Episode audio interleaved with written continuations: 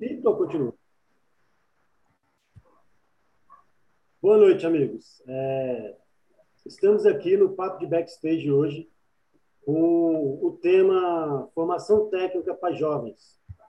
E eu vou conversar com algumas pessoas aqui que sacam muito de técnica, de backstage, do cinema, da música, do teatro, do som, da cenografia.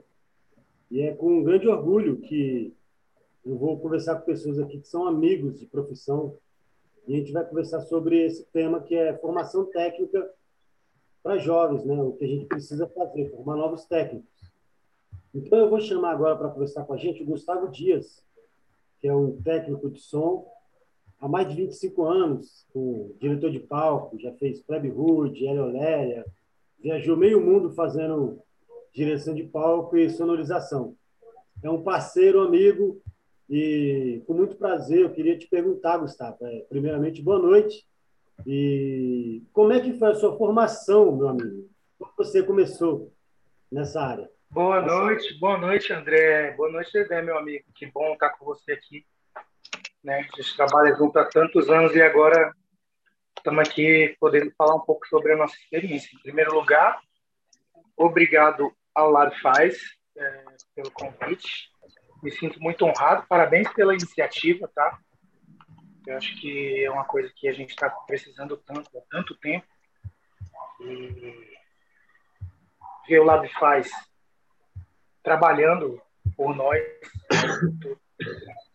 Obrigado a todos do Lab Faz. É, fala, fala, fala sobre sua formação, Gustavo. Como é que ela aconteceu? Como é que você se formou? De que forma que, que você chegou Out nessa área?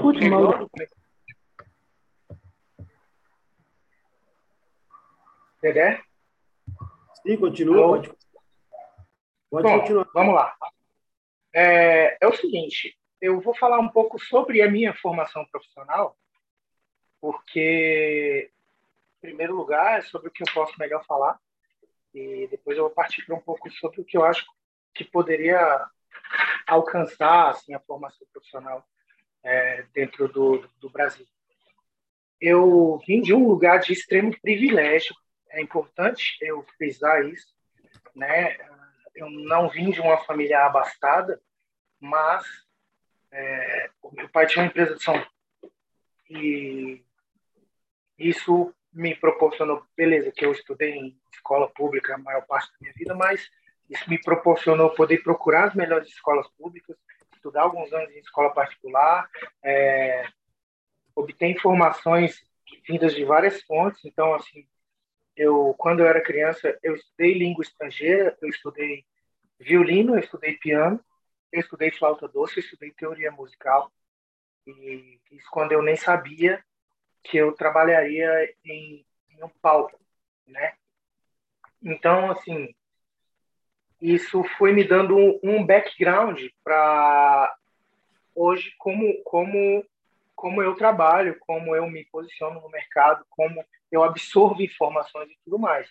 E junto com isso, eu sempre fui uma pessoa muito curiosa que buscou outras informações aleatórias que veio de, de vários outros lugares. Então, assim, eu tive uma, uma além desse grande privilégio que eu tive é, social em primeiro lugar, né, que eu pude ter acesso a, a aulas de música, aulas de língua estrangeira e tudo mais, eu tive um, um, privilégio ocasional, porque a empresa do meu pai, por acaso, era uma empresa de som.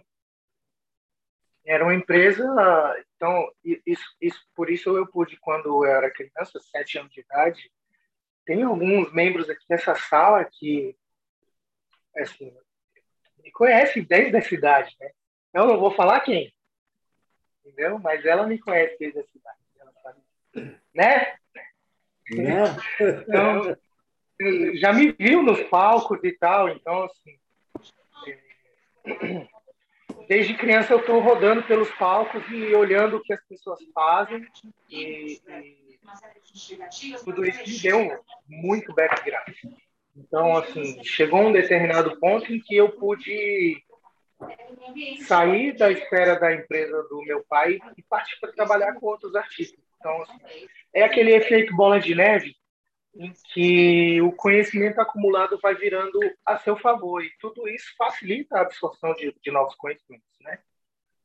E essa é a minha história. É aqui que eu tô hoje, tentando passar um pouquinho do que eu sei sempre que eu posso para os meus amigos e tal, sem muito método, mas dentro daquilo que eu tento oferecer aquilo que eu aprendi, aquilo que eu recebi, né? E o que que eu acho, cara? Como é que que que, que, que eu acho? O que que eu espero da formação profissional para backstage na nossa cidade, em primeiro lugar, né? E depois que isso cresça para outras esferas. Eu espero que, que possa existir um formato extensivo de ensino. É, a gente tem um problema sério no Brasil, que é o seguinte: as crianças, você pergunta para uma criança, o que, que você quer ser quando crescer? A criança quer ser advogado, a criança quer ser policial, a criança quer ser médico, a criança quer ser astronauta, tem criança que quer ser as coisas mais diversas é, que existem. Nenhuma criança fala, eu quero ser road, eu quero ser técnico de som, quero ser técnico de iluminação. Eu quero ser contra a regra. Eu quero ser stage manager. Ninguém fala isso. É, o profissional de cultura no Brasil, ele não é visto como uma profissão. Ele é visto como algo que as pessoas estão fazendo, enquanto não pintou algo melhor, entendeu?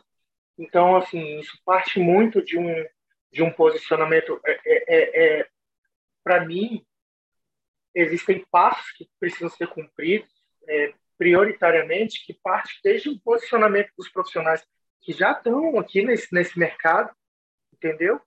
E caminha, caminha por oferecer um, um além desse posicionamento, é, é, oferecer uma perspectiva para quem, quem para quem está vendo isso, para que a pessoa possa falar, cara, isso é algo que eu posso fazer para minha vida, até aposentar.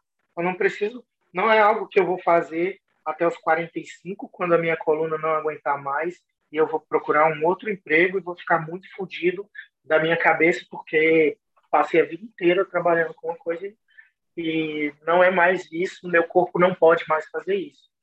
Entendeu? E aí agora eu não tenho um plano de aposentadoria, eu não, não, não tive educação financeira, não tive educação cultural, que, que é, é o panorama da maioria dos, dos, dos profissionais, né? São os profissionais que começaram na carga e, e foram ficando e foram evoluindo e se tornaram técnicos e muitos se tornaram donos de empresa, outros se tornaram é, é, coordenadores de eventos e tudo mais, mas é, nós estamos falando aqui da, do 1%, né, que sai da ponta, que coloca o nariz para fora. A base da pirâmide vai ficar toda ali, é, dependendo de um trabalho que não tem muito. É, você não consegue escalar no seu trabalho, né? você não tem um plano de carreira, você não tem um plano de aposentadoria, então, eu acho que isso é uma coisa muito séria que precisa ser discutida. Para quê? Para que você possa, depois disso, passar a oferecer um curso para profissionais que possam te dar, dentro do mesmo curso, uma experiência de inglês técnico que, pô, eu estou vendo com a maior felicidade do mundo o Antônio Serralvo transmitir assim, com muita com muita maestria isso para a galera, entendeu? E curso de finanças, cara curso de economia, é, é, economia doméstica, é, planejamento de carreira, entendeu? Precisa a pessoa precisa aprender além do áudio várias outras coisas, porque essa pessoa ela quer aprender áudio porque ela precisa daqui a pouco de um emprego, ela precisa estar trabalhando daqui a pouco, ela, ela precisa estar funcional para poder trabalhar e ganhar uma grana. Então, assim, ela, além das, das coisas do, das coisas técnicas do áudio, da iluminação, é, do stage, de tudo isso que ela precisa saber, ela precisa ter essa formação paralela de background, música, inglês ou outra língua estrangeira, se a pessoa tiver saco ou, ou, ou disposição para uma terceira, né? Saco é até a, a palavra errada, parece que é uma coisa chata, é uma coisa super legal. É, então, se a pessoa tiver disposição para pegar um, um, terceiro idioma, se a pessoa tiver é, é, pilha para ir atrás de, de, de, estágio em outra empresa e tudo mais, e fazer um, um, uma formação orgânica, mas de forma acelerada, entendeu? Isso tudo dentro de um método, eu acho que é uma coisa que vai trazer muita riqueza na formação profissional das novas gerações de técnicos e técnicas da nossa cidade e do nosso país. Mas, mas você, você, Gustavo, você tem conhecimento de alguma formação técnica em Brasília que não seja daquela forma que ah, eu comecei carregando case e fui aprendendo. Você tem tem tem algo assim? Olha, tem escola para isso em Brasília qualificada ou não? A gente tem, a gente tem. Então, a gente precisa levantar os louros aí para quem está para quem tá lutando para isso aí, entendeu? A, a gente tem a Escola Técnica de Brasília que pode te fornecer um background inicial, né? Mas ela te vai te ensinar sobre áudio. A gente tem outros cursos também é, é, menores aqui. O, o, o, que eu conheço principal, que, que te, dá, te, te dá um curso de dois anos, né? É a ETB, que vai te dar um DRT e tudo mais e tal. É, agora nós temos o LabFaz, que está conseguindo oferecer online um conteúdo que, assim, há 10 anos atrás, a gente pagava uma fortuna para poder, poder aprender, entendeu? A gente tinha que ir para São Paulo, pagar uma nota, pagar uma nota de hotel, pagar avião e, e ter que se virar nos 30 ainda lá para poder pegar o curso no meio de um monte de, de, de, gente, de ruído na aula e tudo mais. Então, assim, é, é, uma, é uma oportunidade sem precedentes. Né? Mas os cursos que nós temos permanentes em Brasília, que eu posso citar, tem, tem a ETB, eu não me lembro se o CAN, é, Centro de Áudio, é o CAN do, do Vladimir da Malha, eu não, não me lembro se o CAN ainda atua em Brasília. Cara, não, eu acho que Canta já parou é, faz tempo. Já parou faz tempo, é isso aí. Então, é isso. Os amigos que quiserem contribuir aí, quem quiser citar alguém aí, por favor. Mas, infelizmente, é, a gente ainda não viu ser aplicado é, no, no, no, mercado um curso que possa oferecer uma, uma, uma um background maior para facilitar a absorção do conhecimento dos profissionais, porque tanto quem vai aprender áudio como quem vai aprender iluminação, ou outros setores, quem vai montar palco e tudo mais, gente, é, as disciplinas abordadas, os, os conteúdos abordados nesse, nesses cursos, são conteúdos que, que são contidos dentro de disciplinas de curso superior de engenharia.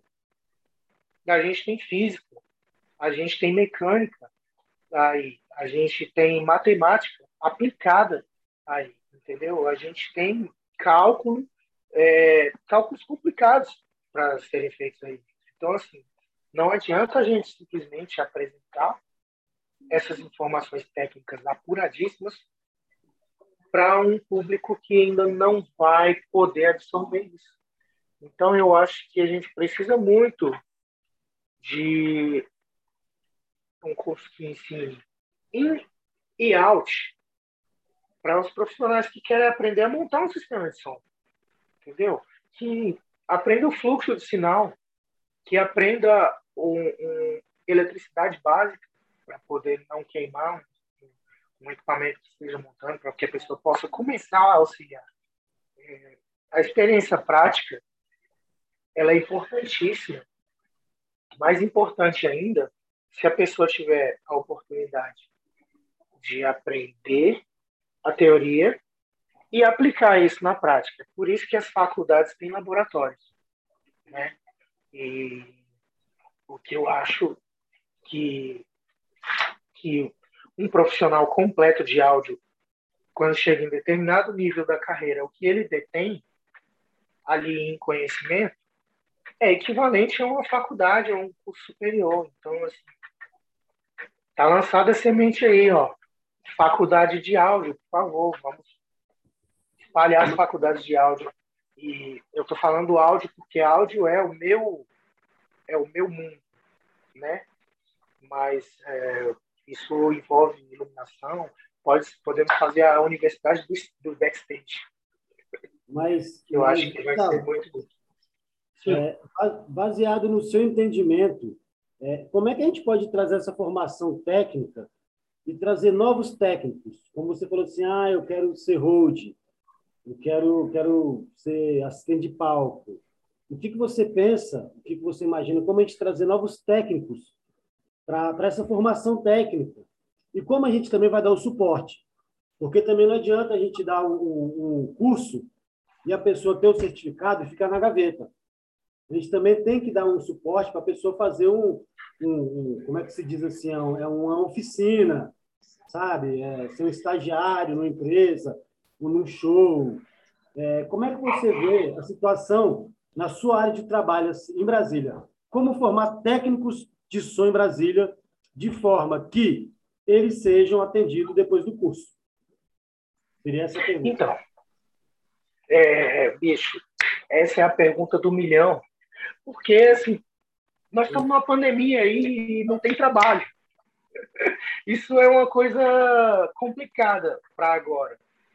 Mas, assim, eu não sou muito de fazer apostas, mas a gente pode esperar uma, talvez uma demanda reprimida para quando a gente finalmente conseguir vencer essa pandemia devidamente, adequadamente, né? sem paliativos, sem maquiagem, sem mascaramento. Quando a gente derrotar de verdade esse vírus, eu acho que a gente tem condições de provocar uma reação no nosso mercado que consiga absorver os profissionais. Né? E, mas eu acho que a gente, para poder falar sobre isso, a gente passa por uma, por uma, por uma, por um brainstorm muito mais profundo, né? Porque é uma coisa que não vai depender exclusivamente do nosso mercado.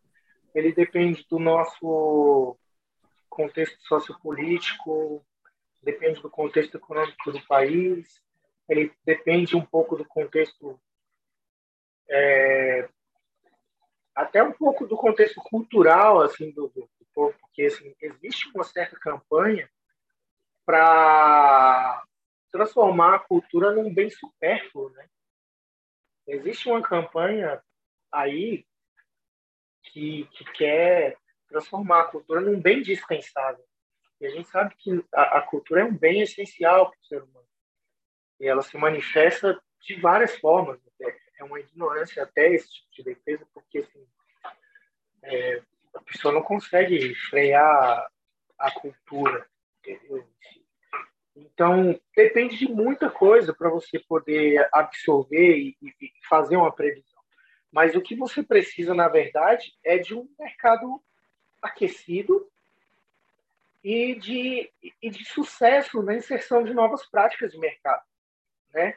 O mercado, hoje em dia, ele tem um problema em que, às vezes, não existe verbo suficiente para custear tudo que as pessoas precisam todas as demandas de, de, de um evento e, é, o que a gente vê às vezes dentro de, de um, em cima de um palco são é, são pessoas acumulando funções né? então assim se você tem pessoas acumulando funções você significa que talvez você pode absorver mais gente para fazer esse trabalho você não precisa ter pessoas acumulando funções ali então assim você precisa é, é, uma, é uma luta que eu acho que transcende a parte de formação profissional. Entende? Maravilha, amigo. Obrigado. É, eu tenho que dar um é. informe aqui que eu acabei esquecendo, né? E aí eu levei uma puxada de orelha aqui, que é o seguinte: é, o backstage, o local seguro, onde você pode discutir os assuntos mais importantes, relevantes ou até mesmo polêmicos da nossa categoria. Aqui estamos em casa, em espaço de acolhimento, e que todos têm a mesma voz. E essa é a iniciativa do Projeto Lab faz, o fomento da Secretaria de Turismo, realização da ONG, acesso e apoio ao backstage, Brasília e Infino. Então, eu precisava dar esse informe antes. Diga lá, Léo. Muito obrigado, querido. Agora eu vou chamar Lid Leão, formada em cênicas, produtora cultural, nacional e internacional, secretária de Justiça, e ela dá oficina de teatro no Espaço Céu, em Ceilândia Norte, e uma grande amiga e parceira que eu tenho o prazer de trabalhar com ela e de, de ter trabalhado com ela. Lid, me conta como é que é sua história e o que, que a gente pode trabalhar para a formação técnica no futuro. Boa noite. Boa noite a todas, todos e todos. É um grande prazer estar aqui. Obrigada, Dedé, pelo convite. E quero levar aí minha gratidão a esse projeto maravilhoso que o Labify está fazendo, está produzindo na nossa capital. A gente precisa muito fortalecer esse mecanismo tão importante para se fazer qualquer coisa dentro do teatro ou, ou de shows. A gente precisa de vocês, técnicos, precisamos de nós, né? É, dentro da minha formação, quando a gente quando eu comecei a, a, a, entender um pouco os processos técnicos, foi na universidade, na, na UNB, quando eu fiz o curso de artes cênicas, mas a gente não se aprofunda tanto lá porque a gente não tem, não, não tinha na época, né? Eu entrei em 97, a gente não tinha na época ainda um equipamento assim tão profissional e favorável para que o aluno de graduação pudesse estar ali é, estudando e conhecendo com profundidade esse mecanismo tão importante. Quando, em 99, eu fui professora contrato temporário lá em São Sebastião, eu organizei um grupo de 45 alunos para a gente passar uma tarde no, conhecendo os bastidores do Teatro Nacional, da Sala Vila Lobos da Sala Martins Pena. E nesse encontro, eu tive muitas aulas, porque nós tivemos a oportunidade, além de levar os alunos do noturno no ensino médio, é, nesse dia, nós fizemos oficinas, dialogamos, conversamos com os técnicos de luz, de iluminação. Eu fui antes no Teatro Nacional, pedi a oportunidade para abrir esse espaço para que o aluno do ensino médio noturno pudesse conhecer a parte técnica do que é fazer teatro, do que é fazer show dentro de, um, de uma caixa cênica, né, dentro do teatro italiano, que é o que a nossa sala Martins Pena oferece e a Sala Vila Lobos, que infelizmente são duas salas de altíssimo potencial, né, de produção, de formação, as mesas é, de luz, de som, é algo assim maravilhoso conhecer esse equipamento que tinha na época no Teatro Nacional e que nós estamos fechados, é um equipamento tão importante que está fechado. Então, esse contato, junto com os meus alunos na época, foi muito importante, porque depois a gente voltou com um grupo é, seleto de alunos que se interessaram pela área técnica, né? E, e voltamos para passar mais uma tarde com eles. Infelizmente, foram só dois encontros, porque existia uma demanda muito alta no teatro, né? De, de, de trabalho, e eles puderam ver é, a montagem de luz de uma ópera. Não me lembro, não consegui me lembrar qual foi, qual foi a, a ópera na época mas foi algo incrível. É... Dentro de todas essas estruturas técnicas que a gente precisa e tem assim um, um, uma grande ausência de profissionais, porque muitos profissionais, né, são trazidos São Paulo, Rio de Janeiro e tal. Agora que a gente começa a ter aí em Brasília um grupo assim, agora eu digo de uns 10, 15 anos para cá, com profissionais como o Dedé, que estão aqui na cidade, que foram para outros lugares, né? outros profissionais que tiveram que investir um curso é, em outras capitais e que nos trouxeram conhecimentos, estão aqui fortalecendo o cenário técnico. Mas a gente sente muita falta demais, né, e de como é, despertar, como a gente sabe aí, né, o Gustavo comentou a respeito das grandes problemáticas que, que o profissional técnico ainda enfrenta, né, dentro é, da, da, área técnica de profissionalismo, né, uma carteira, um registro, é, cursos profissionalizantes, principalmente quando nós estamos aí numa era tão tecnológica, né, de luz, de som, novos equipamentos, equipamentos é, em inglês que vem chegando. É, eu trabalho no Céu das Artes, é, em, quem toma de conta desse espaço é a Secretaria de Justiça. Eu sou professora da Secretaria de Educação, professora de arte, e estou cedida para a Secretaria de Justiça dentro desse espaço. O espaço onde eu trabalho, que é na Celândia Norte, nós temos um cine-teatro para 128 pessoas ficarem sentadinhas, acomodadas, é um espaço com equipamento profissional de luz e de iluminação. Assim, dá para começar, né? não é uma mesa gigante, aquela coisa assim como a Sala Vila Lobos é, é tinha na época, mas é, dá, dá para começar a oferecer oficinas técnicas de formação é, continuada e básica e, e depois avançada, tanto de, na área de iluminação como na, na área de áudio. Ah, existem várias perguntas aí, eu queria que talvez que o Dedé fosse me orientando o que, a gente poderia estar comentando agora, porque senão eu vou emendando aqui, bem, vou falando não, sozinho, para a gente tudo poder bem. abrir um diálogo. Tá, tudo bem. É, eu vou abrir aqui primeiro uma pergunta que a Kika quer fazer, e aí eu chamar ela aqui. Depois da Kika, eu queria te perguntar um pouquinho mais sobre como é que é a formação lá na Escola Céu se a galera tem uma formação técnica, se tem professores lá dando esse suporte, como está funcionando. Mas primeiro eu queria chamar a Kika, meu bem, desculpa, tá? É, eu ter te chamado antes. Por favor, a palavra é sua. Tamo junto, Dedé. A gente vai fluindo junto com a conversa, né? Aí, Kika. É para a gente fazer um exercício de pensar um pouco, né? Parte desse título a gente fala assim, professor estagiário. E a gente está falando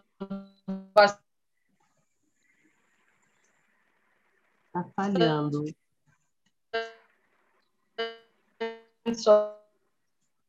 Travou, travou. travou. Seu áudio, seu áudio está falhando o áudio dela. Informação técnica sobre. Mas na realidade não é Beleza, melhorou? Vamos lá. Cara, então, melhorou, é. Do, acho que é do é começo, né? Então, a gente está falando muito sobre qualificação, sobre formação, sobre curso, sobre investimento, juventude. Mas eu acho que, na visão que eu faço, na visão que eu tenho, né? A pintura que eu faço, não é bem assim que funciona na realidade. Eu identifico, como até o Gustavo citou, que existia um movimento meio que natural de formação, onde você vem como uma lagartinha, você entra num casulo e depois você chega no pau. E é, forma de carregador para road, daí para frente. Só que vem o, o mercado pedindo uma, uma demanda de, de formação, de qualificação, que ela vem diferente. E aí a gente se embarrera nos processos, por exemplo, de estágio, de formação prática, como citado pelo Gustavo. E aí a provocação que eu venho fazer é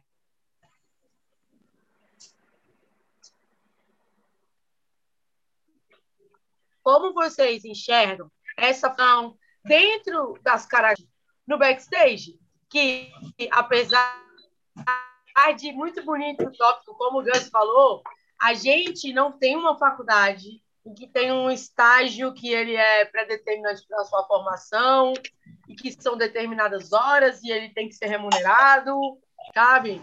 E aí eu queria que a gente fizesse uma leitura do,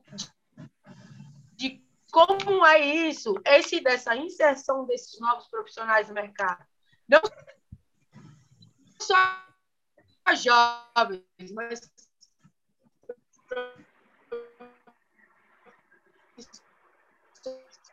Kika, desculpa, depois que você falou de como fazer a inserção dos profissionais, cortou tudo. Kika, está cortando muito o seu áudio.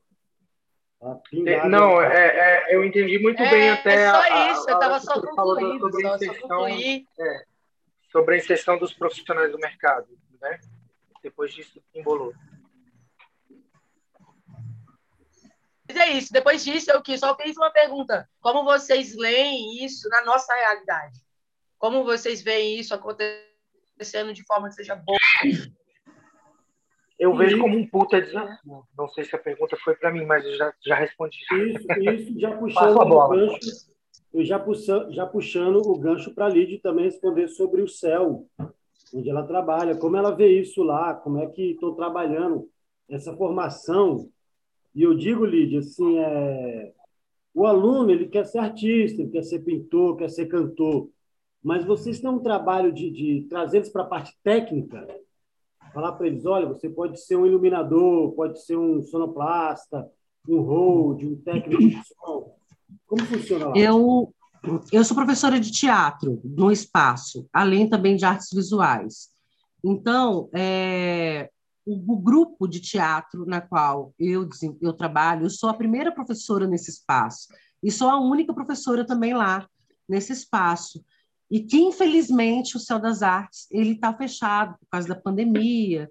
Existem vários projetos voltados para esse espaço, mas ele está fechado e então a gente pensa que, né, dentro do grupo de teatro, assim que ele ele abriu, ele é um espaço novo, né, vai fazer quatro anos, agora no final do ano, no, em abril do ano que vem, na verdade, vai fazer quatro anos.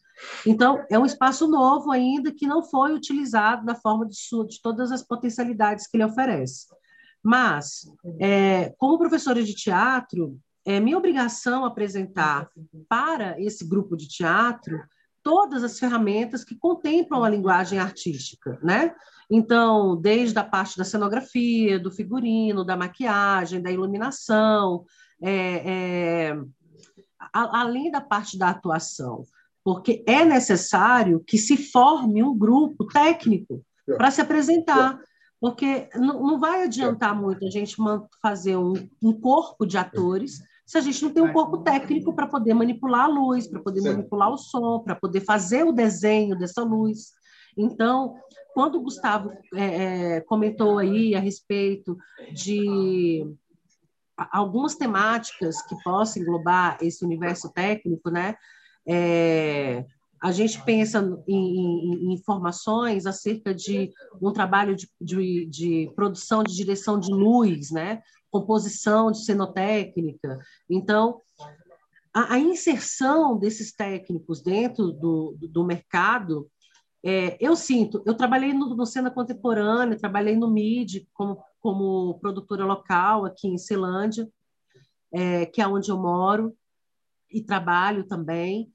E não sei, eu fiquei pensando nas possibilidades de repente que esses grandes festivais nacionais e internacionais que a gente tem poderiam abrir espaços, né, é, durante a sua, a, a, os, seus, os, seus, acontecimentos, na sua agenda, na sua programação, oferecer encontros técnicos né, de formação e até mesmo assim, olha, quem se interessa em entender um pouco mais a parte técnica né, do, do, do teatro ou de um show, é, esse, é, esse festival vai ter, vai abrir vagas para falar com tal e tal artista e tal técnico é, renomado aí na nossa área, né, que a gente respeita.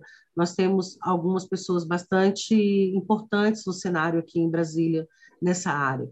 Então, creio eu que isso seria algo bastante interessante para a inserção de novas pessoas, de, de, de, pessoas interessadas em conhecer o planejamento de uma luz, de uma ópera, o planejamento de uma luz do, do, do, do grupo corpo, que tem uma luz X. Então, assim, creio que esse seria um caminho bastante relevante para fortalecer e, é, os novos, né? A gente precisa estar tá renovando é, e ampliando esse esse mercado técnico, a inserção desses estágios que aqui está falando aí, né? Como a gente abrir áreas de estágios, como a gente abraçar, porque a gente sabe que a realidade a gente não tem em Brasília uma casa que for, de formação técnica. Eu não conheço.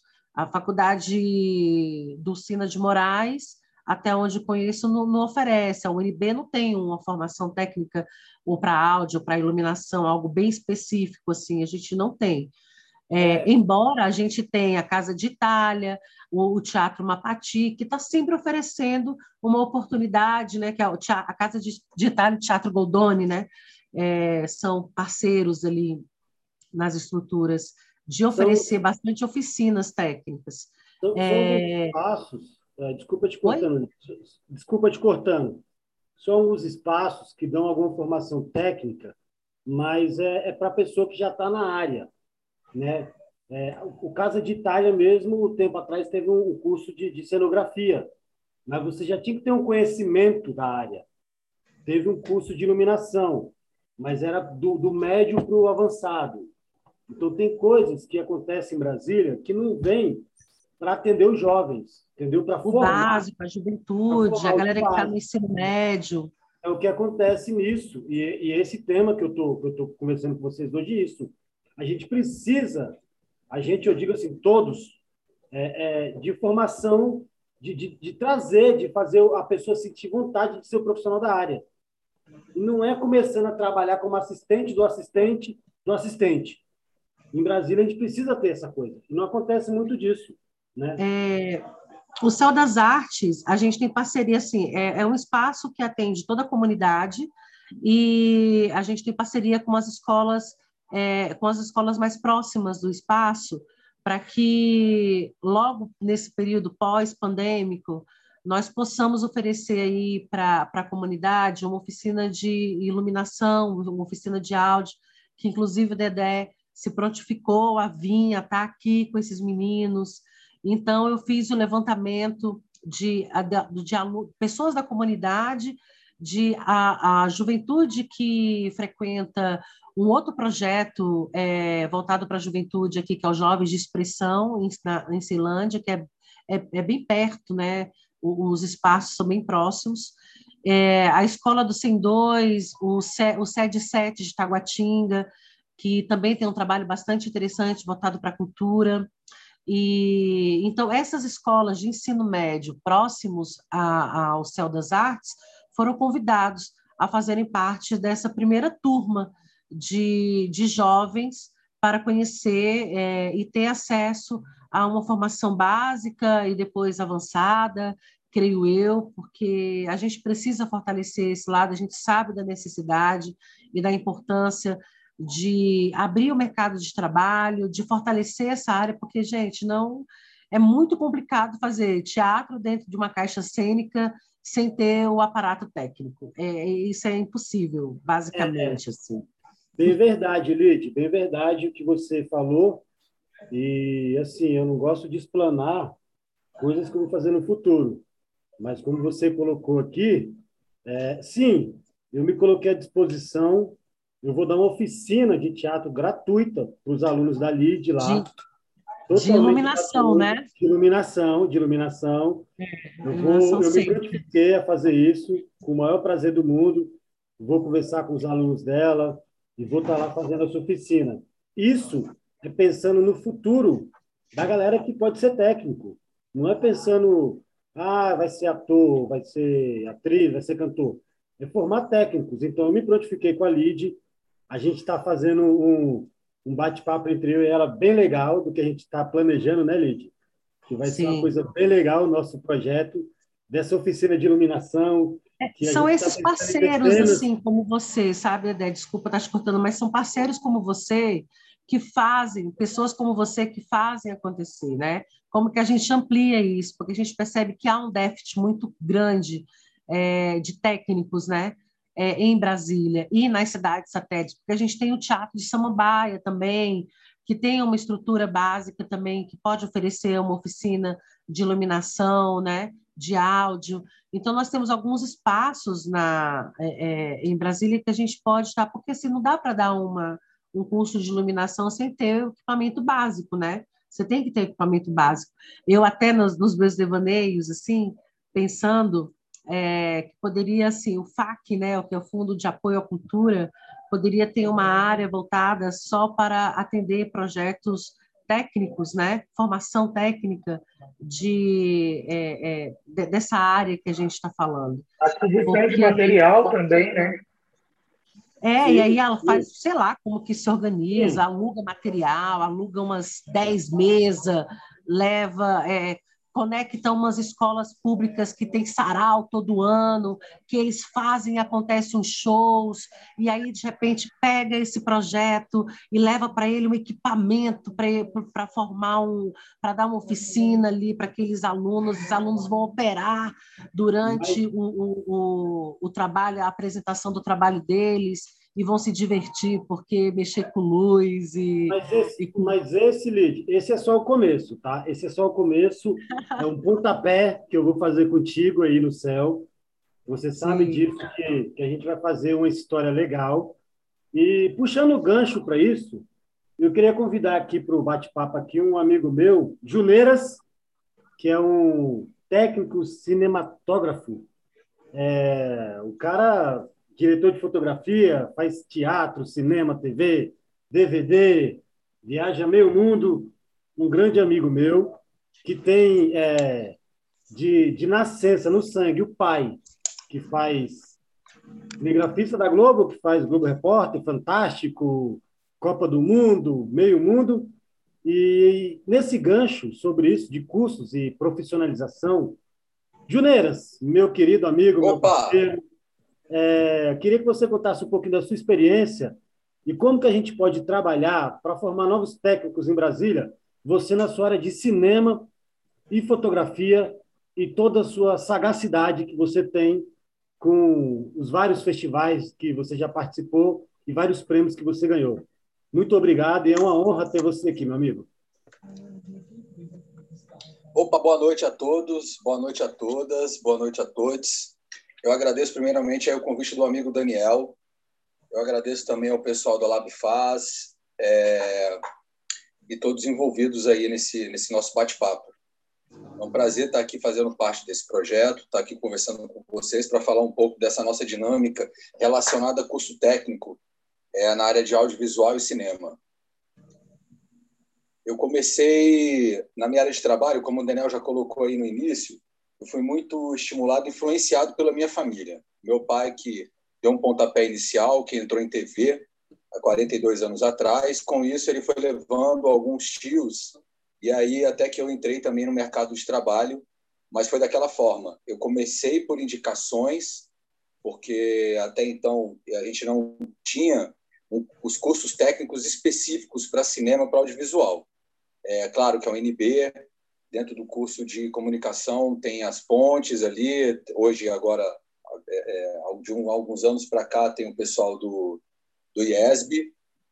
Mas, é como o Gustavo tinha colocado no início, a gente, para se é, é, formar um técnico, não tinha como você procurar um instituto para você dizer, uma instituição, na verdade, para você dizer, eu quero me formar como um técnico cinematográfico.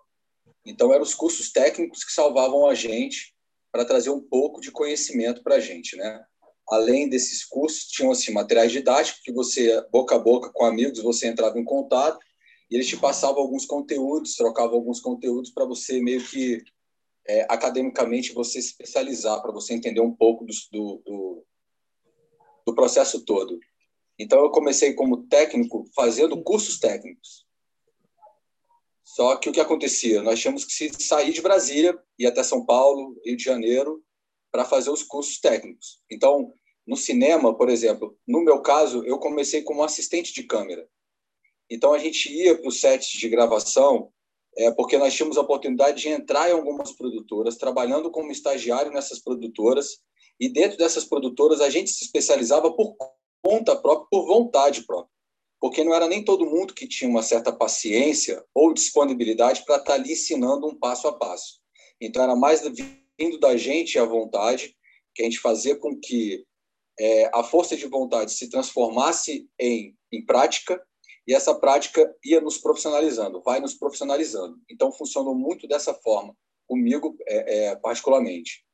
Eu, a minha formação é de light designer, não foi nem é, relacionado ao audiovisual, ao cinema, porque eu trabalhava em uma TV, e aí nessa TV houve um projeto, desenvolver um projeto de restauração de um de um, de um da cúpula do Senado, por exemplo, que aí ela era tombada, então eu tive que fazer um curso técnico, é, é, é um acadêmico, para poder ter um registro e oficialmente assinar esse documento de restauro da cúpula do Senado. É, foi aí que veio a minha formação acadêmica. Mas a minha formação técnica ela veio muito através dos cursos que ao longo da minha vida profissional eu venho fazendo. Mas, mas isso não acontece em Brasília, né, Juneiras? Não, infelizmente isso não, não acontece tem, né? em Brasília. Não, infelizmente não acontece em Brasília. O que acontece? Depois que surgiu a linguagem digital, aí surgiram algumas possibilidades, como esses cursos de cinema, mas são cursos pagos, né? são faculdades pagas, são faculdades particulares. A UNB não, mas tem aquela questão também de é, é, ter uma dificuldade, né? E não é um curso específico que tem na UNB, é dentro, é inserido dentro do curso de comunicação. E mesmo assim não há uma, um curso técnico, é, não tem uma, uma, especificamente técnico, né? Você faz o curso e aí até quando eu como técnico eu já fui diversas vezes participar de projetos dos alunos da UNB como técnico para instruí-los de como manusear os equipamentos. Então, por exemplo, não tem um curso técnico específico para o assistente de câmera, para o operador de câmera, para depois o diretor de fotografia, ou então um iluminador, um chefe de elétrica, um chefe de maquinária. Não existe esse curso aqui em Brasília, infelizmente. Eu acho que deveriam desenvolver publicamente, assim, de forma gratuita, se fosse possível, né? se tivesse uma gestão é, capacitada nesse nosso país, principalmente aqui em Brasília também, que se colocasse uma universidade do audiovisual, da comunicação, é, é, do, do, do, da cultura em geral, que, como o Gustavo colocou, colocássemos os cursos técnicos ali para o pessoal do som, pessoal da imagem, pessoal do teatro. Eu acho que é o que falta, porque, eu, como eu estava colocando antes, o digital ele trouxe muita facilidade para você ter acesso é, àquilo que você gosta de fazer, aquilo que você admira fazer. Então, hoje, com a fotografia, está muito mais fácil. Hoje, você tem no YouTube diversos tutoriais que trazem aí possibilidades para quem está começando, mas a gente não tem. É, é isso. A gente não tem um estágio, como você colocar alguém para estagiar. As produtoras, hoje em dia, elas perderam até as suas proporções. As produtoras antes eram grandes, eram estruturas grandes, com estúdios, que cabiam ali é, se colocar o estagiário para trabalhar em determinado setor. Mas depois com que veio o digital, essas produtoras de grande proporção, elas perderam vantagem, né? Porque aumentou a demanda e aumentou o custo-benefício mudou também. Passou a ser mais fácil você chegar a entender um pouco da, da, da linguagem. Mas o curso é importante, a questão de ter um lugar em Brasília para que dê um curso técnico, passe para passar uma questão que é importante, que hoje eu vejo muito pouco, que é sobre norma e procedimento de trabalho. Hoje qualquer um pode chegar e dizer, cara, eu sou diretor de fotografia, beleza, que ótimo, mas você lida com a, com a, com a, com a norma, com o procedimento no set de, de gravação? Você sabe como você se adequa ali, como que você pode chegar a, a debater com outros técnicos? Existe, em termos, né, uma certa hierarquia, mas que não é trazido de forma tão assim incisiva. Então, eu acho que falta é o que falta mesmo no nosso mercado, é isso, é um curso específico. É, é acontece, acontece, muito isso, e, e, na sua área, Juneiras, é, uma coisa que você faz, que eu admiro muito, é operar Steadicam. Steadicam, isso. cara, eu, eu, acho maravilhoso, acho lindo isso. Você, você, em Brasília não tem esse tipo de curso, não existe isso, né? É, depois eu abro para o Gustavo perguntar, tá bom, Gustavo? Só o Juneira responder aqui. Não, eu tô aqui. a gente não, não tem um é... Desculpa, prossiga. Opa, prossiga, tranquilo. A gente não tem um curso específico de, de Steadicam. Steadicam, você também tem que sair daqui para você fazer um curso prático, um curso na prática, e depois disso praticar bastante, exercitar bastante, para você dar fluidez, trazer para o seu profissionalismo, né? Mas o, o Steadicam, assim como outros equipamentos que, que contribuem para a interpretação visual de um projeto de audiovisual de cinema, a gente não tem um curso técnico aqui específico para um operador de grua, por exemplo. Não é simplesmente o cara carregar um peso e suportar esse peso com outro peso por cima. É, se ele não está ligado no movimento, assim, se ele não está inteirado na questão técnica, na questão física e até do corpo dele, como ele vai poder carregar de forma melhor esse peso, é, ele vai trazer, vai trazer só, só problema para esse técnico, porque daqui a pouco ele não consegue mais trabalhar, porque o corpo dele já não aguenta mais. Então é por falta de instrução que muitas das vezes os técnicos eles não, não, não seguem uma carreira por longo prazo, porque é, com o tempo ele vai deteriorando o seu próprio corpo por falta de instrução mesmo ali. E pra, é, é, é, é complicado, é triste falar, porque a gente vai muito de acordo com a de acordo com a nossa necessidade. A gente faz é. uso da nossa habilidade, mas a gente também vai muito de acordo com a nossa necessidade. Então acaba que a gente dá uns passos maiores do que aqueles que a gente deveria dar mais com mais, mais calma, né? E Juneiras, é, a gente, eu digo assim, a gente como coletivo Backstage, logo em breve vamos pedir o seu conhecimento técnico, porque a gente quer oferecer esse tipo de curso também em Brasília.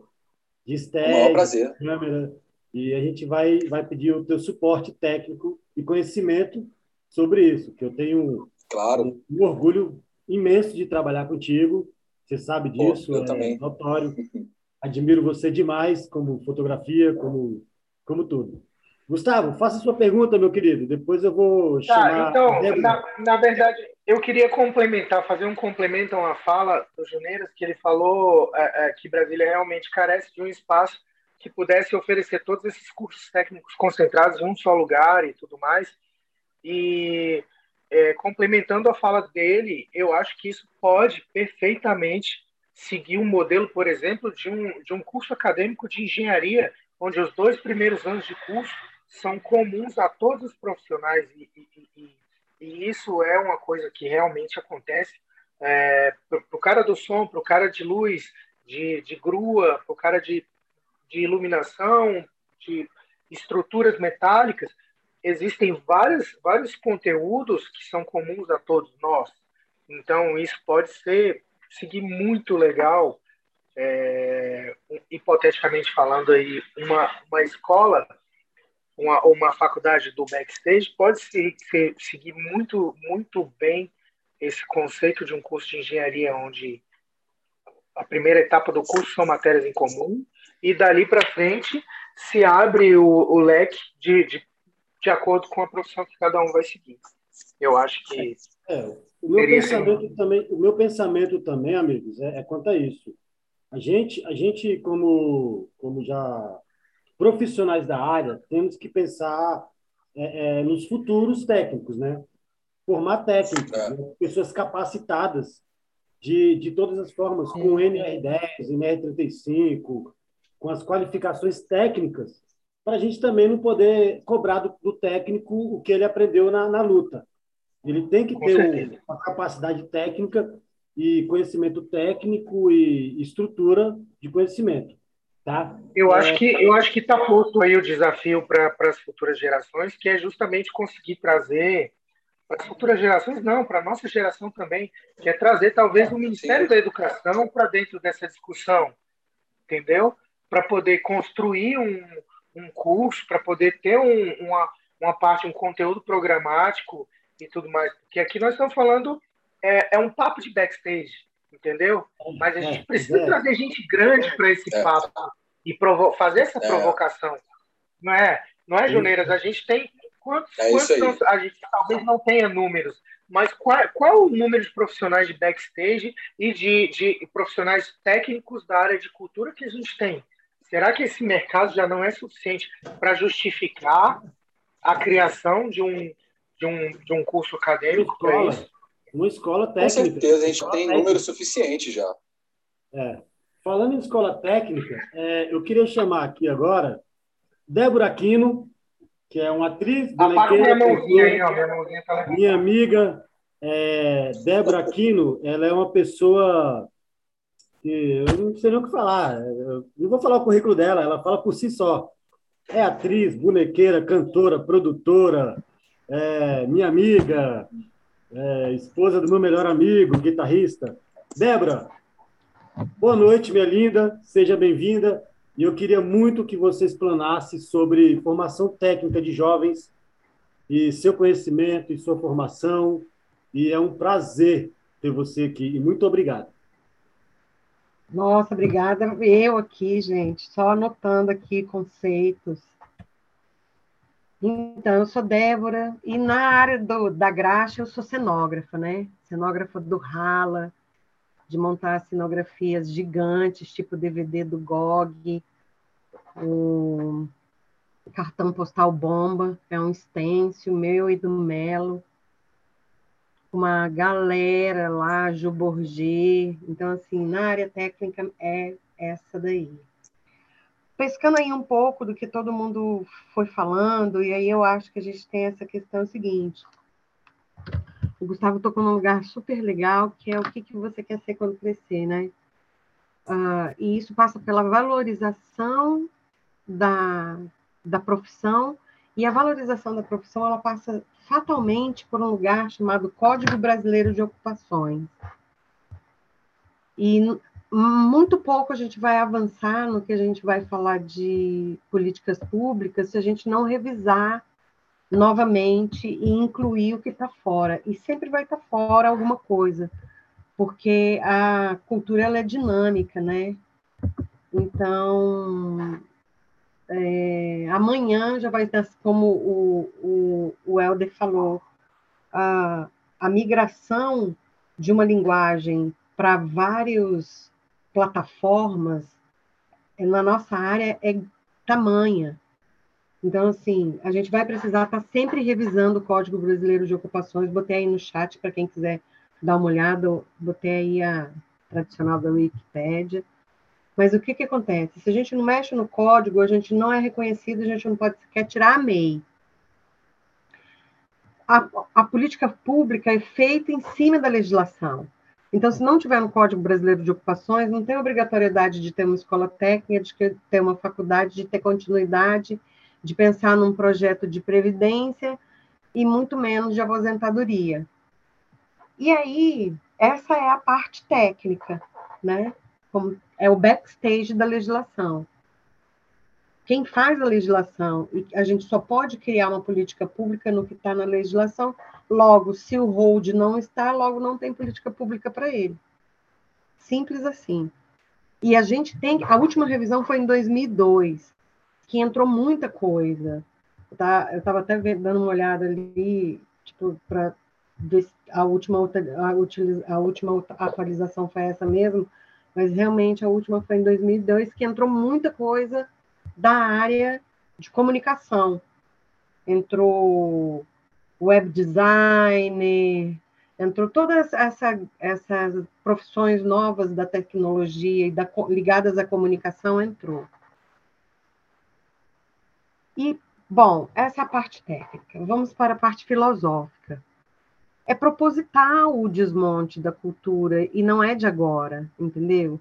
Quando você, lá na década de 60, você tira a cultura como cadeira de belas artes, né? Você desmonta toda a educação e com ele propositalmente você cria uma, uma o que alguns economistas chamam de hoje de uberização da profissão, entendeu? Ele não tem direitos, ele não tem encargos tributários, mas de qualquer forma ele, ele contribui para um mercado gigantesco ligado a muito de estruturação, de inclusive de cidade inteligente. Né? Quando você fala ali, quem era Paraty antes da Feira de Literatura de Paraty?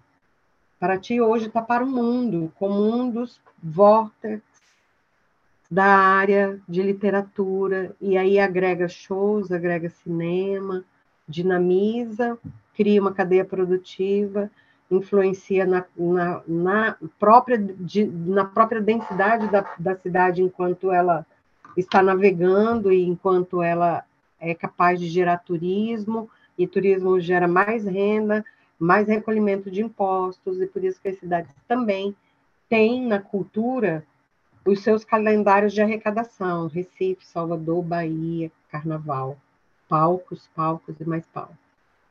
E, então, e assim, nós fazemos parte de uma estruturação de economia e a gente foi propositalmente desmontado e, e agora politicamente enquanto categoria, de, enquanto classe.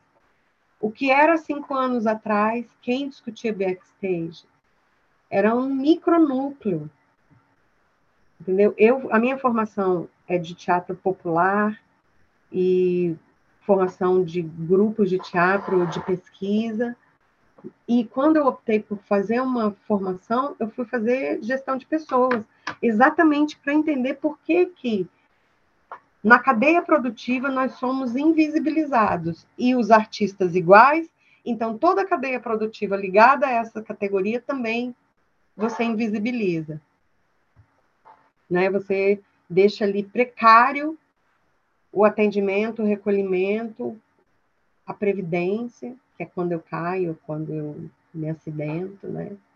E a aposentadoria. Deixa, então, são vários lugares. Está fechado seu microfone, Daniel. São vários lugares que a gente um, cai como uma armadilha social, política, econômica, e a gente é, não consegue avançar porque a gente não consegue também nos unir enquanto classe. Agora, agora é... Dedé. Deixa eu te perguntar uma coisa. Dedé, Dedé. Oi.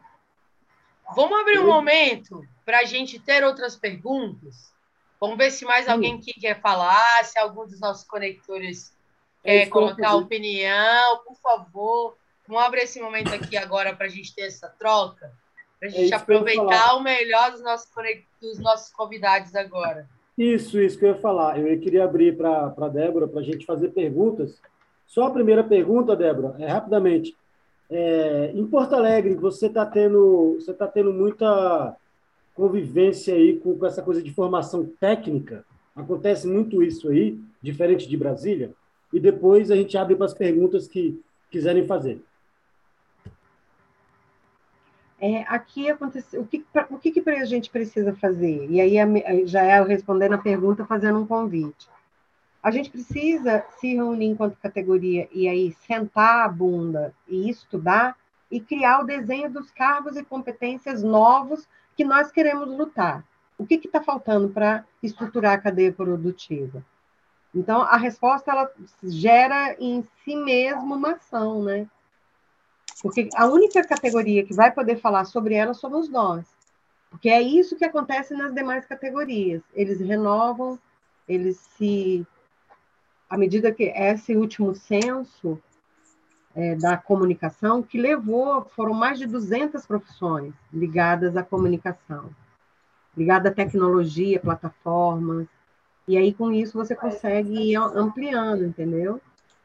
Então, o lugar é a pergunta já é uma resposta, já é uma provocação. Maravilha. Ou a gente muito obrigado. E estrutura, ou então a gente dança. Maravilha, muito obrigado. É, temos mais pergunta? Eu acho que a Kika queria perguntar, é, o Juneiras, alguém quer perguntar? Está aberto a sala para pergunta, gente. Ale Capone, por favor. Eu não queria perguntar, não, eu já queria chegar puxando a Debrinha na chincha.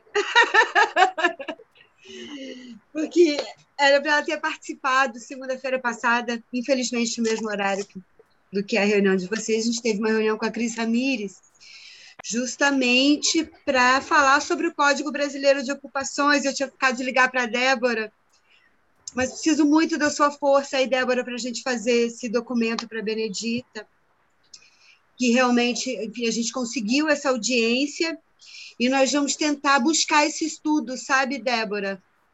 Tem uma é. rede que, que foi formada, é, chama Rede Apoena. Você conhece? Eu não sei se a Universidade do Rio Grande do Sul está ligada, mas o OBEC da Bahia, do Carlos Paiva, o Observatório aqui do DF. Então, tem uma série de universidades que está trabalhando em conjunto com é, a comissão da Câmara e nós vamos pedir esse estudo das profissões do backstage para que a gente possa, assim que parar essa turbulência política, né? Porque agora também não adianta a gente querer passar nenhum projeto de lei que é dar um tiro no pé. É mais fácil a gente sofrer mais censura do que a gente tem, do que conseguir avançar. Mas é isso, o estudo legislativo vai levar cerca de um ano, Débora, por aí, por seis meses no mínimo, né? O que é, enfim, a gente precisa fazer isso nacionalmente para ver como as profissões são chamadas, dividir cada é, forma daquela, daquela atuação, quem trabalha no, até duas horas, quem trabalha numa carga horária de festival, que é diferente do que opera para o teatro. Então, a gente, para a gente poder ter tudo isso, a gente precisa decupar isso bem, mas nós estamos caminhando. E, Débora, quero muito a sua ajuda. é só esse apelo. Começamos a dar os primeiros passos. Né? Ai, querida, vamos, vamos correr junto, estamos aí. Vamos, vamos, que é isso. De, devagarzinho a gente vai mudando, né? de backstage. Debinha, Debinha, Debinha é massa, velho. A gente. Fazer um fórum nacional na, da graxa, entendeu? O Fórum Nacional da Graxa é legal. Né? O Fórum Nacional da Graxa, fazer uma conferência é, livre da técnica. Conferência técnica. É, esses elementos fortalecem para para poder dialogar com a, com a universidade, né? Como que a gente pode trazer esse peixe grande que o Gustavo estava falando aí, né?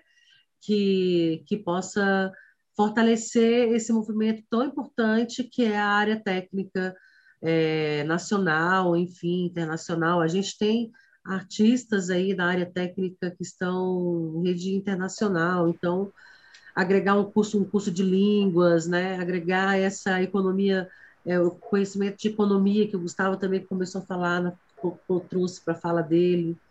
Eu acho que são elementos que fortalecem todo esse conjunto de que a gente está nessa sofrência, né? Como a Débora falou assim, gente, a gente a gente senta a bunda para ver, ou a gente não tem representatividade, não tem lei. Então, assim, como é? Se tem lei, tem política pública. Não tem política pública, por que talvez não tenha lei? Então, é assim que se trabalha, né, Débora? É, então, e é, é tudo meio engatilha, é engatilhado, né? Você vê as outras profissões, qualquer coisa, eles correm junto, faz ali junto. Tu vê a gente e a gente é de uma cidade que tem todos os ministérios fazem pelo menos dois grandes eventos por ano, todos. Então a dimensão do, do impacto dessa categoria é muito grande e sem falar que a gente é num lugar que é o FOP, né? Formador de opinião. Passa pelos seus palcos os principais artistas, mas também os principais políticos, os principais pastores, principais, todos os principais. É, o que, então, o que eu vejo... é usar essa cadeia inteligente para estruturar a nosso, este setor é impacto na cidade, entendeu? É na cidade. Me, me veio uma dúvida. O que eu vejo muito em Brasília, o que eu vejo assim, que eu, que eu entendo assim, é como Gustavo Dias, que é um profissional qualificadíssimo, o Helder Miranda Juneiras, a Débora Aquino, Moisés Vasconcelos, Lid Leão, nós temos profissionais qualificados de gabarito. Podemos fazer escola em Brasília para formar novos técnicos. Não precisa as pessoas saírem mais de Brasília. Temos em Brasília, cara, a gente tem cenógrafo, diretor de fotografia, técnico de som, iluminador, é, é, figurinista, continuista. Temos, temos profissionais em Brasília de alta qualidade. O que a gente precisa é ajuntar essa galera e formar uma escola técnica em Brasília, para as pessoas se formarem em Brasília, não ter que gastar uma grana para ir fora e, e, e, sabe, gastar um dinheiro que pode fazer em Brasília. O que a gente tem que fazer é isso, formar técnicos aqui na cidade, tá? E falando em formar técnicos, é, queria chamar meu último convidado, um grande amigo, que é o Francisco, que ele tem um projeto maravilhoso, que é um projeto bem legal, e eu queria que ele conversasse com a gente e falasse um pouco sobre o projeto dele e como ele atua nesse projeto e como ele começou nesse projeto. Meu querido amigo Francisco, cadê você, cara? Vamos falar? Vamos conversar, querido?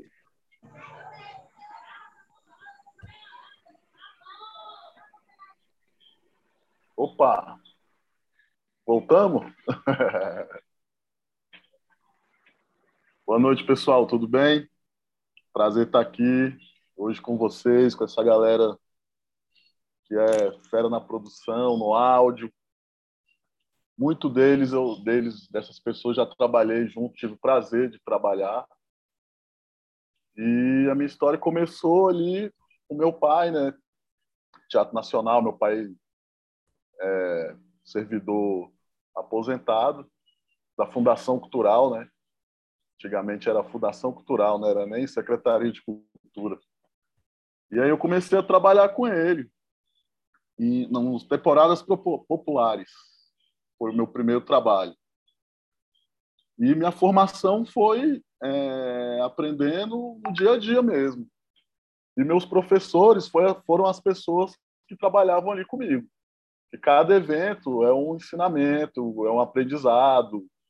Você vai ali criando bagagem é, a partir dessa trajetória. E agora a gente está com a Palco em cena, a Palco com Passaria Primeira de Talentos, que é lá no Varjão, a sede, e foi uma instituição que a gente herdou do Robson Graia, que é um ativista cultural dos anos 90 de Brasília, é, ele montou essa instituição há muito tempo. Antes dele falecer, ele falou para a mãe dele é, nos procurar para a gente poder dar continuidade no trabalho. Então, lá a gente montou é, uma biblioteca voltada para o público negro, né? E montamos também a pista de skate, tem caminhada ecológica. E a gente também trabalha com formações, alguma, algumas formações, né? E a maioria dos eventos que a gente é, realiza lá, a gente sempre coloca algum tipo de formação, porque lá é bem carente no Varjão, né? E a gente já consegue colher alguns frutos lá, por exemplo. A gente, há três anos atrás, a gente fez algumas oficinas de DJ, oficinas de MC, a gente colocou a batalha de MC para acontecer lá. E hoje, a gente tem DJ lá, no Varjão, que começou com as oficinas que a gente oferecia. Tem MC que está gravando música lá. É, e, inclusive, meu irmão, Bola, que é, é, um dos coordenadores lá, ele virou referência na cidade, é, na área cultural. A área tinha, lá tinha essa, é, essa falha na cultura, né? Não tinha uma pessoa que, que realmente ajudava é, a população a realizar os eventos, né? E aí a gente botou nosso espaço lá é, em prol da comunidade. Então, assim, antes da pandemia, a gente tinha é, pessoas que iam estudar lá é, para fazer concurso, né? A gente abriu espaço da biblioteca, estudar para fazer concurso, faculdade. Então, é, essa formação realmente ela faz a diferença na vida das pessoas. Eu tive outras experiências também que eu também sou da área do skate, né? sou presidente da Associação de Skate da capital. Eu, é, por um bom tempo, eu trabalhei com aula de skate na Estrutural, no Guará e no Bandeirante. Então, ali eu, atendia, eu atendi mais de 200 alunos. E alguns deles viraram skatistas até hoje, correm campeonato fora, aqui de Brasília. Então, assim, a formação é super importante para essas pessoas que estão ali à mercê da, da, da sociedade, né? E também para os técnicos, né? A gente precisa é, atualizar nossos técnicos, né? Formar os técnicos. A maioria dos técnicos aqui de Brasília aprendeu na, ali no dia a dia, né? Eu fui uma pessoa assim, autodidata também, né?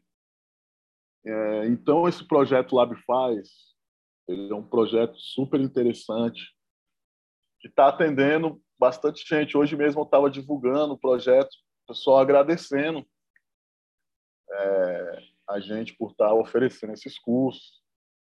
E Uma coisa que não acontecia em Brasília, né? Tinha que ir para fora para poder se especializar. E essa fala que a gente construiu hoje aqui, que o Gustavo falou, que o Juneiros falou, a Débora agora ponderou, a gente montar uma, uma faculdade, uma universidade voltada para a cultura e começar a fazer essas conversas, né? começar a fazer esses encontros para poder discutir essa coisa do código aqui que a Débora mandou, até abrir aqui agora para depois dar uma lida com calma, a gente poder estar tá inserindo na nossa atividade, nosso ramo, é, nesse código também, se tiver alguma atualização, né? E ali voltando da minha história, eu consegui formar várias pessoas, né? Eu nem sabia que eu estava formando. A galera trabalhando comigo, foi aprendendo. O Gabriel Erkman é um deles. Eu e, tenho um orgulho de, tá, de ter formado o Gabriel. O, Francisco, na, na, no seu projeto, você tem curso de formação técnica lá? É, som, Cara, luz, fotografia? Não, tem? não tenho, não tenho. A gente já fez oficinas, né? Agora um, um curso é, assim com uma carga horária maior, com conteúdo maior, não tenho. A gente vai ter com a Lab Faz, né? né, Ale? É, sim, a gente está está conversando para a gente poder implementar lá. E a intenção do espaço é essa. O futuro do, do meu espaço, lá do nosso espaço, da Palco, é a gente construir, ampliar a estrutura para poder estar tá oferecendo formação técnica para a população em geral. A gente tem uma ideia de montar um estúdio lá, a gente tem uma ideia de montar uma sala de dança, então, assim, a gente está com um projeto bem bacana para poder construir lá, só que a gente está com entrave por causa da legalização do terreno.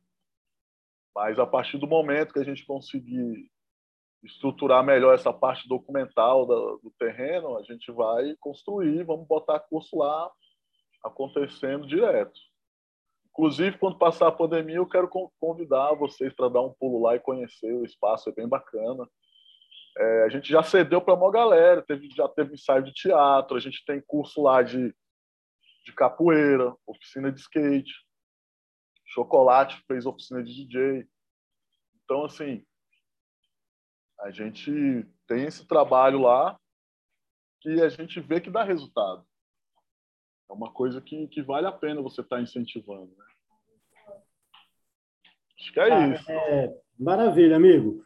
Eu vou, eu vou, vou estar encerrando agora, queridos, é porque nosso tempo é curto e corrido hoje. Desculpem. É, queria abrir, se alguém tem alguma pergunta e alguma dúvida antes de eu encerrar. Então, queria abrir a, a pergunta. Posso falar, Dedé? Sim, amigo, sim, fique à vontade. Oi, boa noite, galera, tudo bom? É, não, só para complementar mesmo que assim, a, a, e aí, Fessanha, beleza? É, Para complementar assim, a fala de todo mundo, é que, por exemplo, o tema é formação de jovens, né?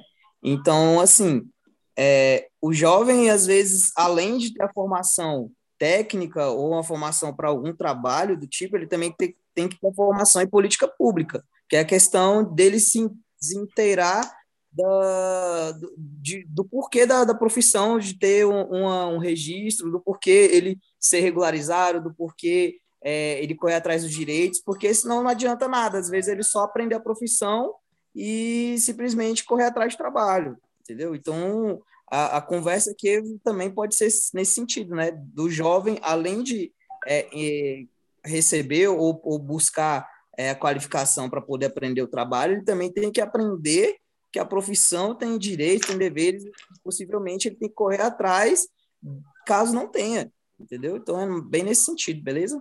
Só para agregar mesmo. Valeu, galera. Boa noite. Maravilha, CDR, maravilha, é isso mesmo, cara. É, é formação técnica e formação de cidadão que pensa, né? Pessoas com conteúdo que tenha uma opinião forte e que tenham conhecimento e que pensem, né? Então, eu acredito é, eu acredito, não, agradeço, na verdade, a palavra é essa.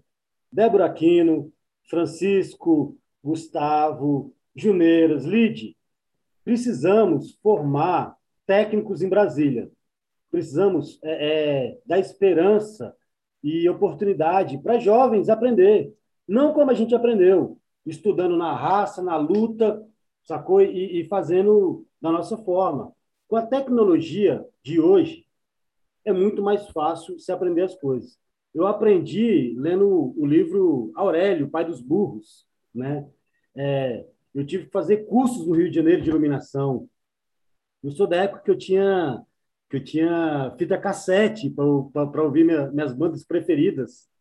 Eu ficava gravando nas rádios, entendeu? A informação ela chega muito rápido para todo mundo, mas o conhecimento técnico tem que ter estudo. Não adianta a pessoa pegar no YouTube como montar uma iluminação, ou como gravar um vídeo, ou como fazer um set de filmagem. Tem que praticar, né?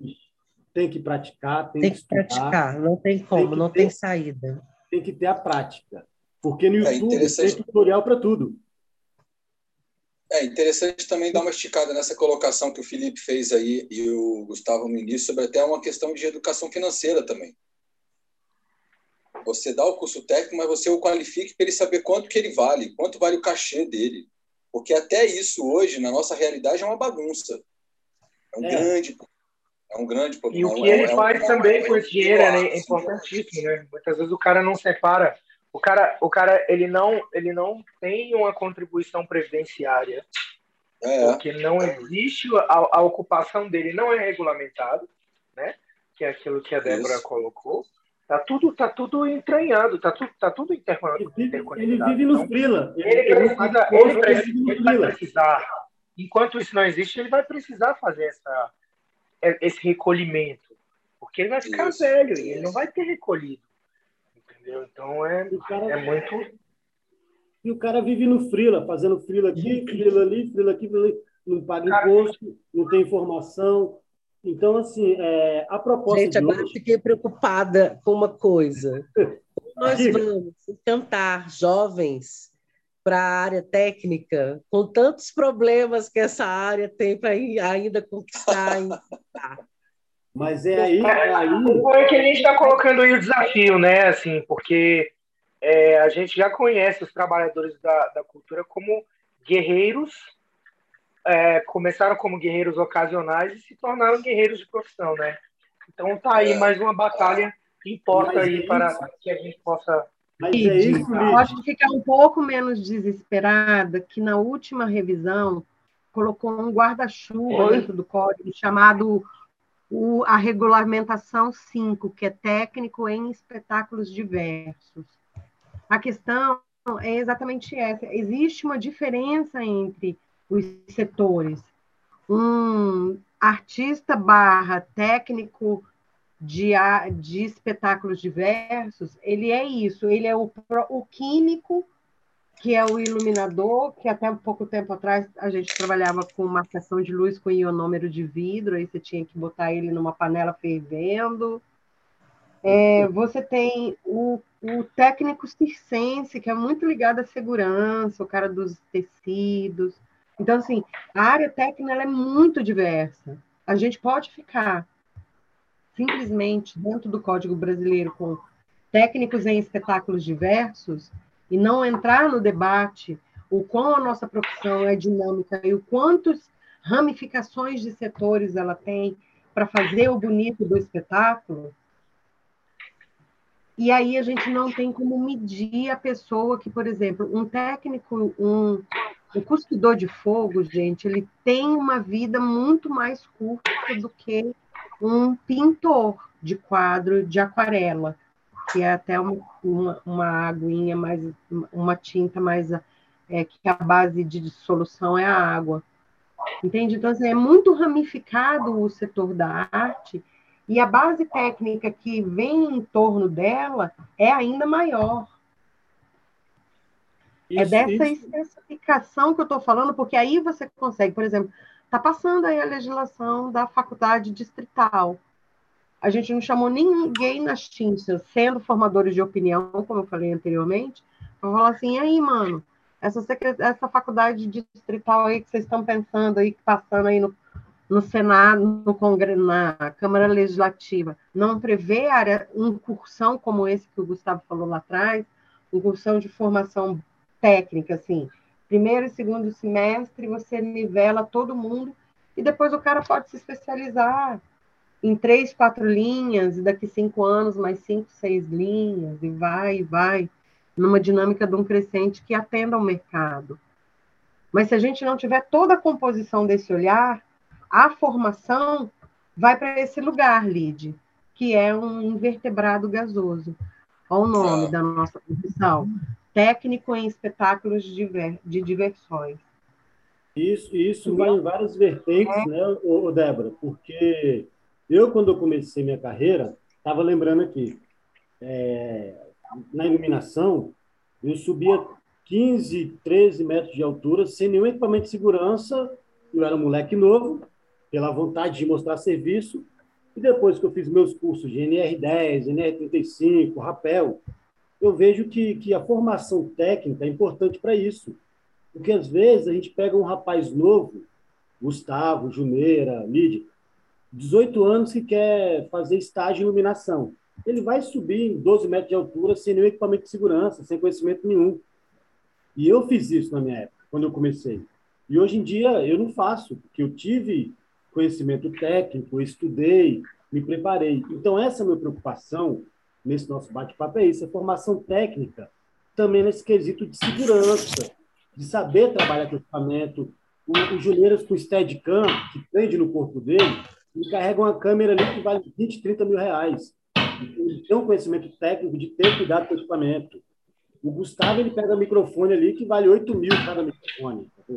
Então, com conhecimento técnico, ele vem muito além de só aprender a profissão.